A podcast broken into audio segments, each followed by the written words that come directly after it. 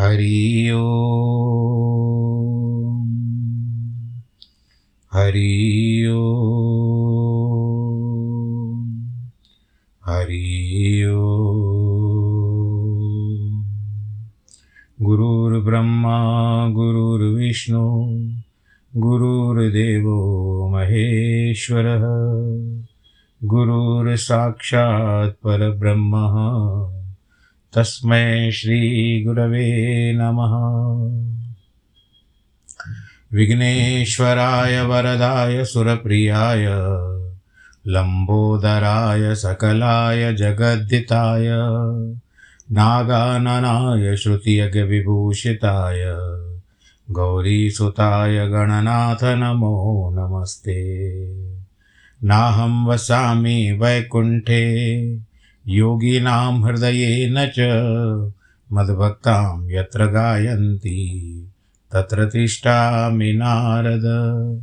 जिस घर में हो आरती, चरण कमल चितलाय, तहाँ हरि वासा करे, ज्योत अनंत जगाए जहाँ भक्त कीर्तन करे, बहे प्रेम दरिया, तहाँ हरि श्रवण करे सत्यलोक से आए।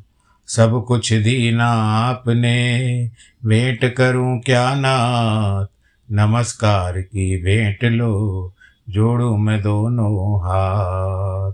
जोड़ू मैं दोनों हाथ। जोड़ू मैं दोनों हाथ। शान्ताकारं भुजगशयनं पद्मनाभं सुरेशम्।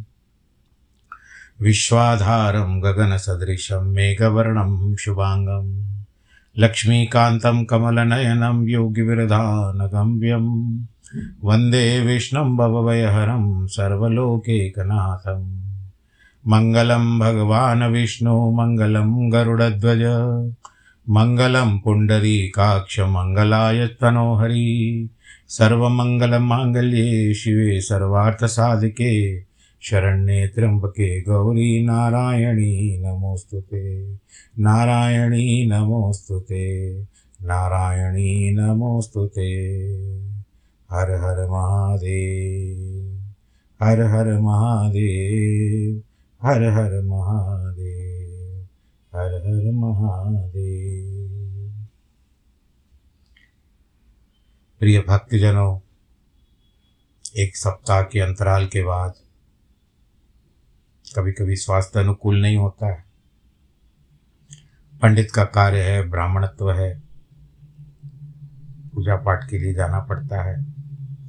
और मौसम भी तो आप देख रहे हो, वातावरण किस तरह से चल रहा है। बारिश तो रुक नहीं रही है हैदराबाद की। यदा कदा मिलने आ जाती है, कैसे हो भाई? अच्छे हो? ठीक हो? मैं तो ऐसे मिलने के लिए आई थी। उसके कारण कभी सर्दी हो रही है, कभी गर्मी हो रही है। तो वो स्वास्थ्य के ऊपर असर पड़ रहा है। पर ठीक है, जो भी है प्रभु से यही प्रार्थना करेंगे। अगर हम आपका हमारा भला करते हैं तो सबका भला करें। सारे संसार का भला करें। कल प्रधानमंत्री ने भी उज्जैन में भगवान भोलेनाथ की जो पूजा की थी और नए सिरे, नया जो बिल्कुल एक से लोक बना लिया, महाकाल का लोक उन्होंने भी यही विश्व कल्याण की प्रार्थना की थी। तो हम सब भी विश्व कल्याण की प्रार्थना करते हुए आज की कथा को हम आगे बढ़ाते हैं। इसके पूर्व आपने सुना कि भगवान शंकर जी का और माता सती का ब्याह हो गया। तत्पश्चात माता सती ने बहुत सारे प्रश्न किए और उन्होंने उत्तर भी दिए थे। आपको फिर से चाहिए तो आप फिर से सुन लीजिएगा। अब हम आगे चलते हैं। नारद और ब्रह्मा जी का ये आपस में वार्तालाप है। नारद जी कहते हैं, ब्रह्मा जी को विधान, विधि भी कहते हैं, विधा विधा, विधे। क्योंकि विधि के नायक वही हैं। प्रजानाथ, आपने भगवान शंकर तथा देवी सती के मंगलकारी सुयश का श्रवण कराया। अब इस समय पुनः प्रेम पूर्वक उनके उत्तम यश का वर्णन कीजिए। उन शिव दंपति वहाँ पर रह करके कौन सा चरित्र करते हैं आगे? ब्रह्मा जी कहते हैं, तुम मुझसे सती और शिव के चरित्र का प्रेम से श्रवण करो।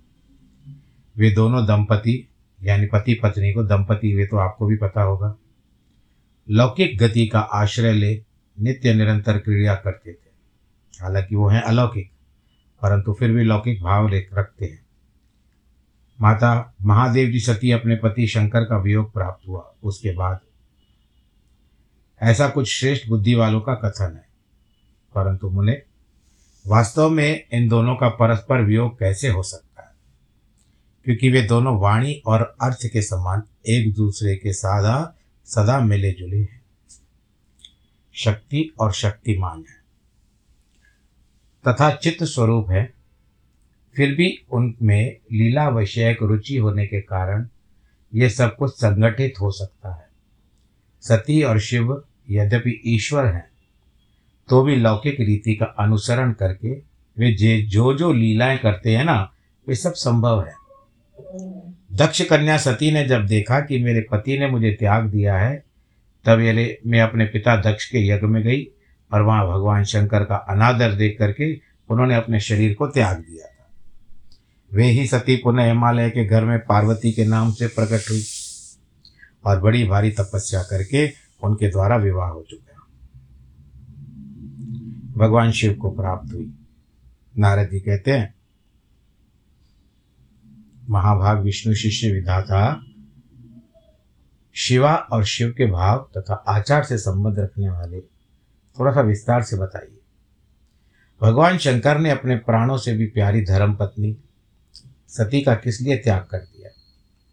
यह घटना तो मुझे बड़ी विचित्र जान पड़ती है। अच्छा इसे आप अवश्य कहें। आपके इस पुत्र दक्ष के यज्ञ में भगवान शिव का अनादर कैसे हुआ?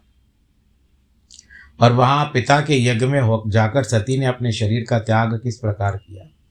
उसके बाद वहाँ क्या हुआ? भगवान महेश्वर ने कहा, ये सब कुछ मुझसे कहिए। ब्रह्मा जी ने कहा, मेरे पुत्रों में श्रेष्ठ नारद तुम हरि ऋषियों के साथ बड़े प्रेम से भगवान चंद्रमौली का चरित्र सुनो। श्री विष्णु और आदि देवताओं से सेवित पर ब्रह्म परमेश्वर को नमस्कार करके ये अद्भुत चरित्र समय की बात बताता हूँ। भगवान की शिव की लीला न्यारी है, अलौकिक है। एक समय की बात है। तीनों लोगों के विचरने वाली लीला विशारद, भगवान रुद्र सती के साथ बैल पर बैठ करके इस भूतल का भ्रमण कर रहे थे। घूमते घूमते वे दंडकारण्य में आए। वहाँ उन्होंने लक्ष्मण सहित भगवान श्री राम को देखा। दंडकारण्य, जो इस समय में नासिक के आसपास, नासिक में माना जाता है, महाराष्ट्र में। वहाँ उन्होंने लक्ष्मी पद सहित भगवान श्री राम को देखा। लक्ष्मण सहित नहीं लक्ष्मी नहीं, लक्ष्मण सहित, जो रावण द्वारा छल पूर्वक हरी गई अपनी प्यारी पत्नी सीता की खोज कर रहे थे।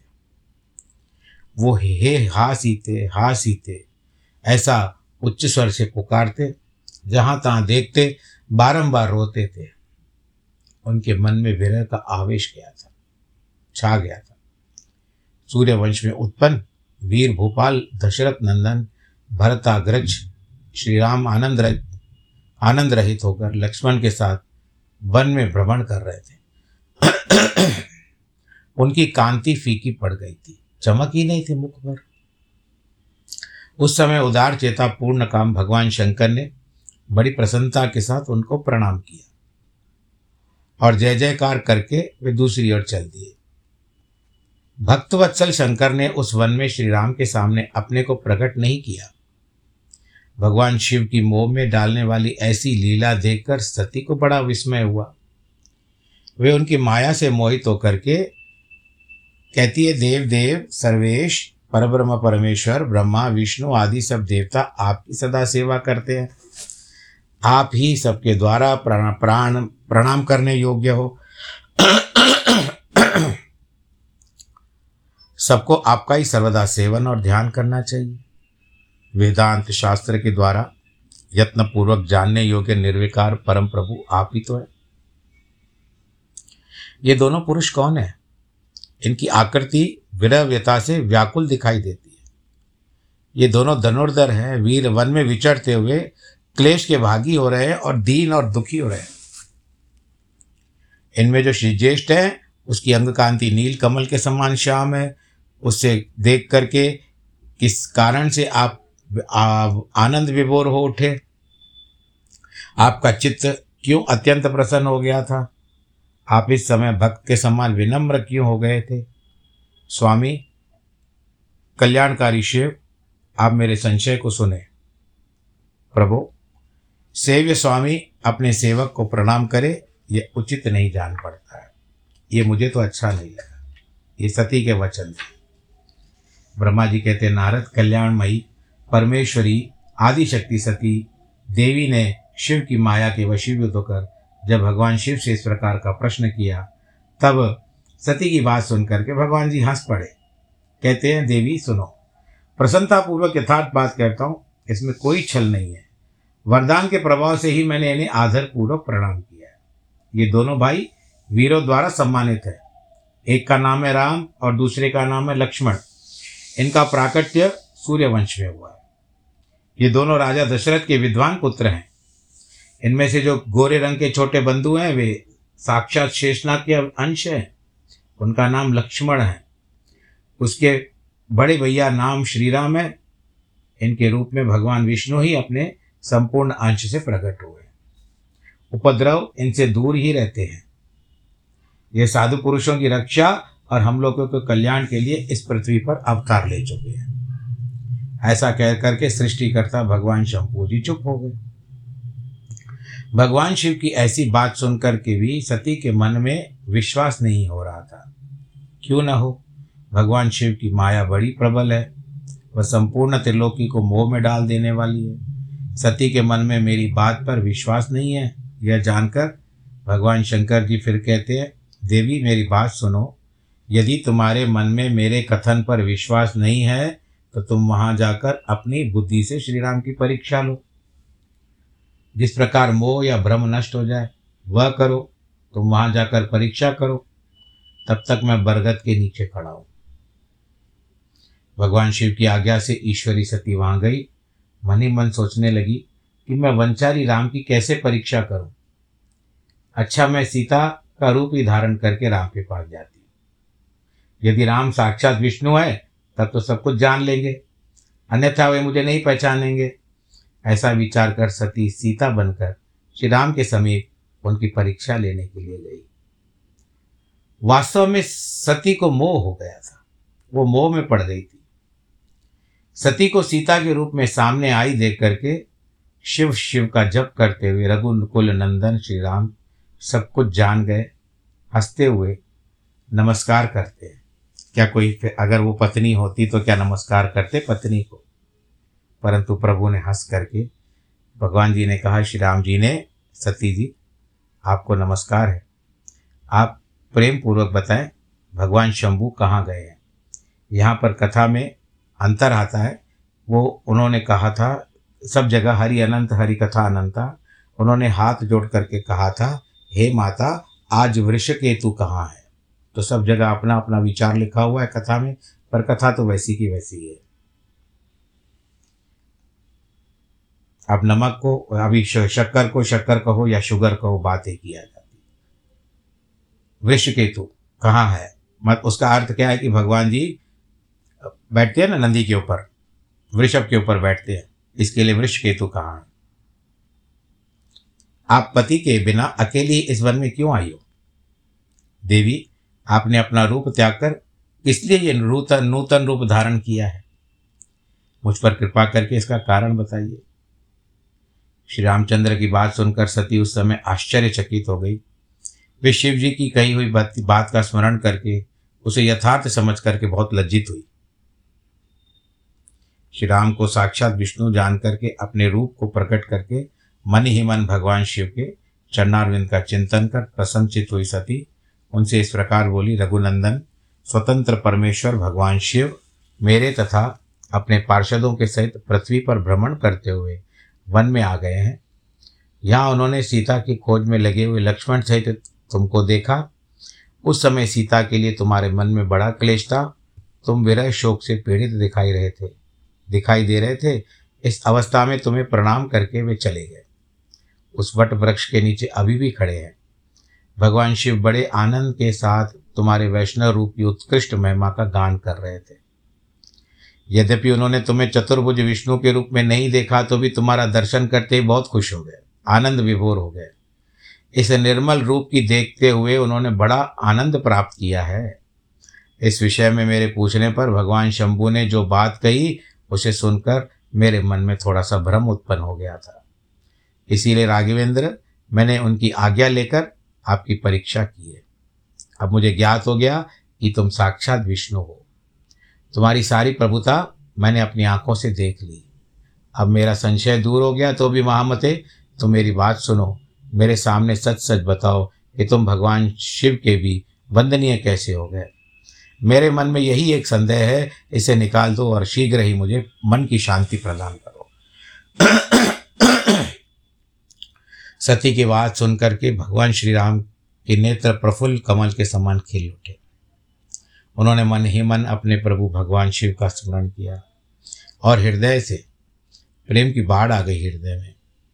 आज्ञा न होने के कारण वे सती के साथ भगवान शिव के निकट नहीं गए, तथा मन ही मन उनकी महिमा का वर्णन करके श्री रघुनाथ जी ने सती को कहना आरंभ किया। प्राचीन काल में एक समय परम श्रेष्ठा भगवान शंभु ने अपनी परात्पर धाम में विश्वकर्मा को बुला करके उनके द्वारा अपनी गौशाला में एक रमणीय भवन बनवाया। वो बहुत ही विस्तृत था, बहुत बड़ा था। उसमें एक श्रेष्ठ सिंहासन का निर्माण भी करवाया। उस सिंहासन पर भगवान शंकर ने विश्वकर्मा के द्वारा एक छत्र बनवाया, जो बहुत ही दिव्य, सदा के लिए अद्भुत, परम उत्तम था। तत्पश्चात उन्होंने सब और से इंद्र आदि देवगणों में सिद्धों गंधर्वों, नाग, नागादिकों के संपूर्ण उपद्रवों की उपदेश, क्षमा करें, उपदेवों की, को भी वहाँ पर बुलाया। समस्त वेदों और आगमों को, आगम वेदों को कहते पुराणों को कहते हैं पुत्रों सहित ब्रह्मा जी को, मुनियों तथा अप्सराओं सहित समस्त देवियों को, और जो नाना प्रकार की वस्तुओं से संपन्न थी, आमंत्रित किया इसके सिवा देवताओं, ऋषियों, सिद्धों और नागों की सोलह सोलह कन्या को भी बुलवाया। जिनके हाथ में मांगलिक वस्तुएँ थी। वीणा, मृदंग आदि नाना प्रकार के वाद्यों को भजवाकर सुंदर गीतों द्वारा महान उत्सव बनवाया, करवाया, संपूर्ण औषधियों के साथ राजाभिषेक के योग्य द्रव्य एकत्रित किए। प्रत्यक्ष तीर्थों के जलों से भरे हुए पाँच कलश भी मंगवाए गए। इनके सिवा और भी बहुत सारे दिव्य सामग्रियों को भगवान शंकर ने अपनी पार्षदों के द्वारा मंगवाया। वहाँ उच्च स्वर से वेद मंत्र का घोष करवाया। भगवान विष्णु की पूर्ण भक्ति से महेश्वर सदा प्रसन्न रहते थे। इसीलिए उन्होंने प्रीतियुक्त हृदय में श्री हरि को वैकुंठ से बुलवाया और शुभ मुहूर्त में श्री हरि को ही श्रेष्ठ सिंहासन पर बिठाकर महादेव जी ने स्वयं ही प्रेम पूर्वक सब प्रकार के आभूषणों से उनको विभूषित किया। उनके मस्तक पर मनोहर मुकुट बांधा गया। उनके मंगल कौतुक कराए गए। ये सब हो जाने के बाद महेश्वर ने स्वयं ब्रह्मांड मंडप के श्री हरि का अभिषेक किया और उन्हें अपना सारा ऐश्वर्य प्रदान किया, जो दूसरों के पास नहीं था। उसके बाद स्वतंत्र ईश्वर भक्तवत्सल शंभु ने श्री हरि का स्तवन किया, स्तुति की और अपनी पराधीनता भक्त परवशता को सर्वत्र प्रसिद्ध करते हुए वे लोककर्ता ब्रह्मा से इस प्रकार कहते हैं। लोकेश, आज से मेरी आज्ञा के अनुसार ये विष्णु हरि स्वयं मेरे वंदनीय हो गए हैं। इस बात को कभी सुन रहे हैं, सभी सुन रहे हैं तात, तुम संपूर्ण देवता आदि के साथ इन श्री हरि को प्रणाम करो। ये वेद मेरी आज्ञा से मेरी तरह से श्री हरि का वर्णन करेंगे। रामचंद्र जी कहते हैं, देवी, भगवान विष्णु की शिव भक्ति देखकर प्रसन्नचित होकर वरदायक भक्तवत्सल रुद्रदेव ने उपयुक्त बात कह करके स्वयं ही गरुड़ ध्वज को प्रणाम किया। उसके बाद ब्रह्मा आदि देवताओं, मुनियों और सिद्ध आदि भी उस समय श्री हरि की वंदना करने लगे। इसके बाद अत्यंत प्रसन्न हुए। भक्त वत्सल महेश्वर ने देवताओं के समक्ष श्री हरि को बड़े बड़े वरदान वर प्रदान किए। भगवान जी कहते हैं शिव जी हे हरे तो मेरी आज्ञा से संपूर्ण लोगों के कर्ता, पालक, संहारक बनो। धर्म, अर्थ, काम के दाता तथा दुनीति, दुर्नीति अथवा अन्याय करने वालों को दुष्टों को दंड देने वाले हो जाओ। महान बला, बल पराक्रम से संपूर्ण, संपन्न जगत पूज्य जगदीश्वर बने रहो। सम्रांगण में, यानी युद्ध के क्षेत्र में, तुम कहीं भी जीते नहीं जा सकोगे। तुम कहीं भी जीते नहीं जा सकोगे। मुझे भी तुम पर कभी पराजित नहीं होगे, मुझे भी, मुझसे भी तुम कभी पराजित नहीं होगे। तुम, मुझसे मेरी दी हुई तीन प्रकार की शक्तियाँ ग्रहण करो। एक तो इच्छा आदि की सिद्धि, दूसरी नाना प्रकार की लीलाओं को प्रकट करने की शक्ति, और तीसरी तीनों लोकों में नित्य स्वतंत्रता। जो तुमसे द्वेष करने वाले हैं, वे निश्चय मेरे द्वारा प्रयत्नपूर्वक दंडनीय बनेंगे। हे विष्णु मैं तुम्हारे भक्तों को उत्तम मोक्ष प्रदान करूँगा। तुम इस माया को भी ग्रहण करो, जिसका निवारण करना देवता आदि के लिए भी कठिन है। तथा जिससे मोहित होने पर भी यह विश्व जड़ रूप हो जाएगा। तुम मेरी बाई बुझा हो, विधाता दाहिनी बुझा है। तुम इन विधाता को भी उत्पादक और पालक कहो जाओगे। मेरा हृदय रूप जो रुद्र है, वही मैं हूँ। इसमें संशय नहीं है वह रुद्र तुम्हारा और ब्रह्मा आदि देवताओं की निश्चय पूज्य है। तुम यहाँ रहकर विशेष रूप से संपूर्ण जगत का पालन करो। नाना प्रकार की लीलाएँ करने वाले विभिन्न अवतारों के द्वारा सबकी रक्षा करते रहो।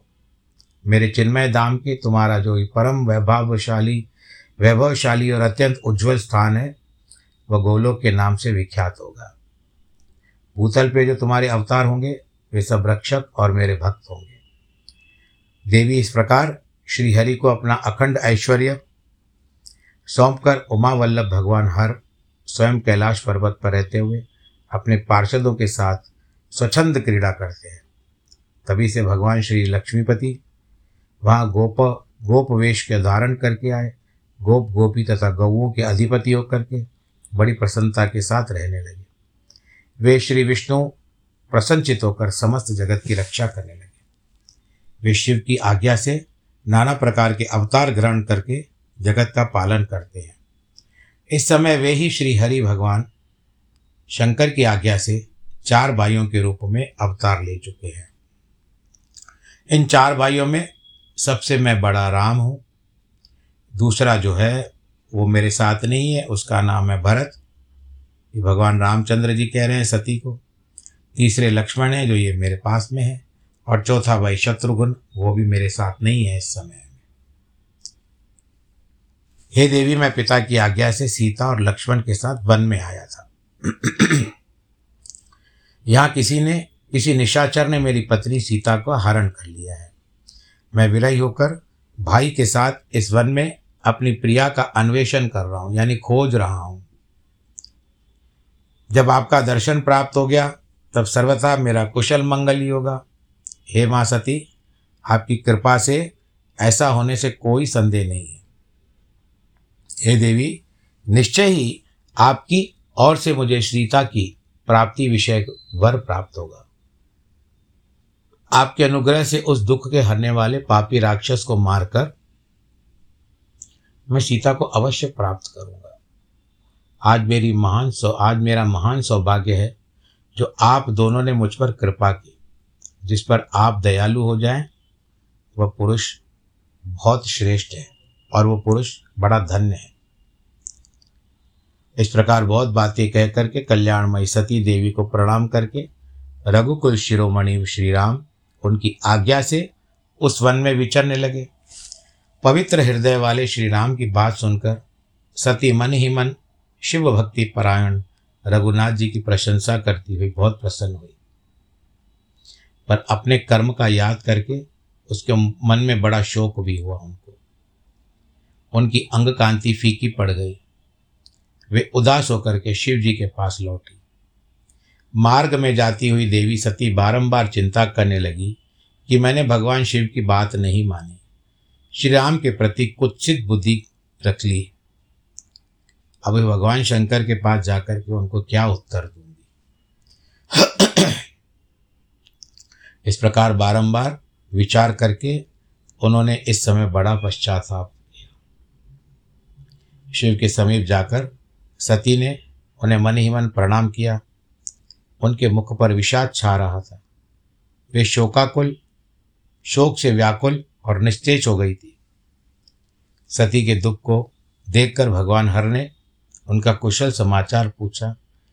प्रेम पूर्वक कहा कि, हे देवी तुमने किस प्रकार से भगवान भोलेनाथ की भगवान श्री रामचंद्र की परीक्षा ली? उनकी बात सुन करके सती मस्तक झुका करके उनके समक्ष खड़ी हो गई। उनका मन शोक और विचार से डूबा हुआ था। किस प्रकार का उत्तर देती बताइए?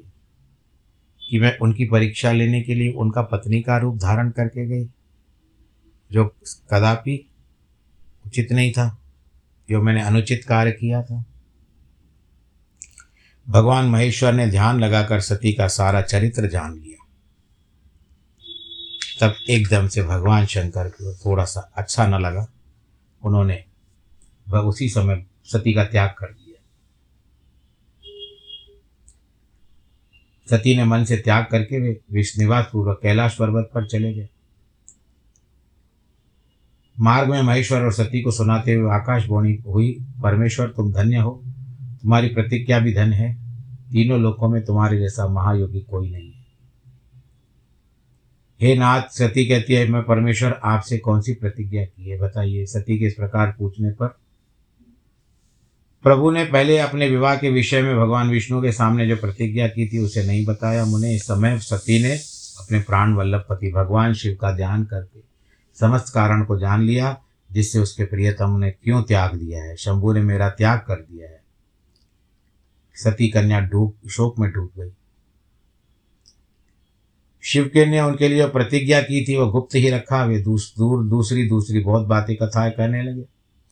नाना प्रकार की कथाएँ कहते हुए सती के साथ कैलाश पर पहुँचे पर मन नहीं था मिला हुआ। सती मन में अत्यंत विषाद लेकर के अपने धाम में रहने लगी। शिवा और शिव के इस चरित्र को कोई नहीं जानता था। स्वेच्छा से शरीर धारण करने वाले लोक लीला का अनुसरण करने वाले दोनों प्रभुओं को इस प्रकार वहाँ पर दीर्घ काल तक समय बीत गया। उसके बाद उत्तम लीला करने वाले महादेव जी ने ध्यान तोड़ा। वह जानकर जगदम्बा सती वहाँ आई। उन्होंने व्यथित हृदय से शिव के चरणों में प्रणाम किया। उदार चेता शंभु ने उन्हें अपने सामने बैठने के लिए आसन दिया। बड़े बड़े प्रेम से, बहुत ही बड़े प्रेम से, बहुत ही मनोरम कथाएँ कही। उन्होंने वैसी ही लीला करके सती के शोक के तत्काल को दूर किया। वे पूर्ववत सुखी हो गई। फिर भी शिव ने अपनी प्रतिज्ञा को नहीं तोड़ा, क्योंकि उन्होंने सती का त्याग कर दिया था। हे तात, परमेश्वर शिव के विषय में यह कोई आश्चर्य की बात नहीं समझनी चाहिए।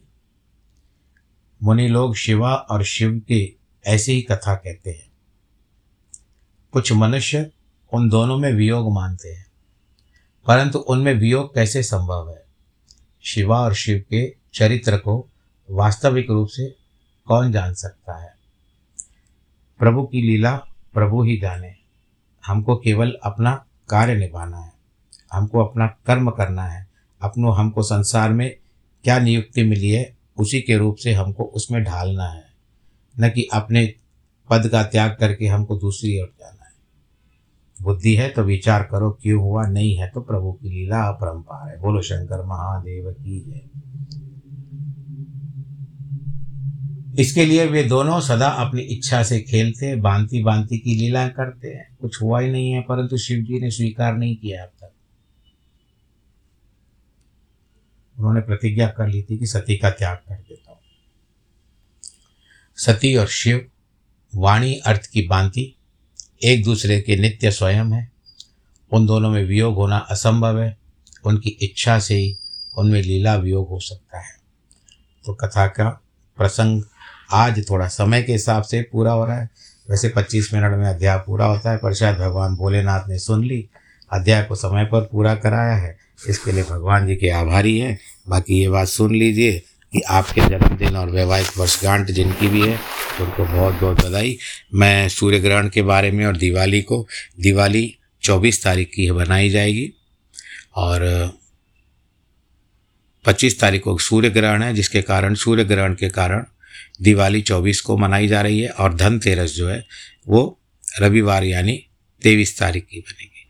आप दूसरों को भी सूचना दे दीजिएगा, आनंद के साथ बाकी बात करते रहेंगे, आप खुश रहें। नमो नारायण।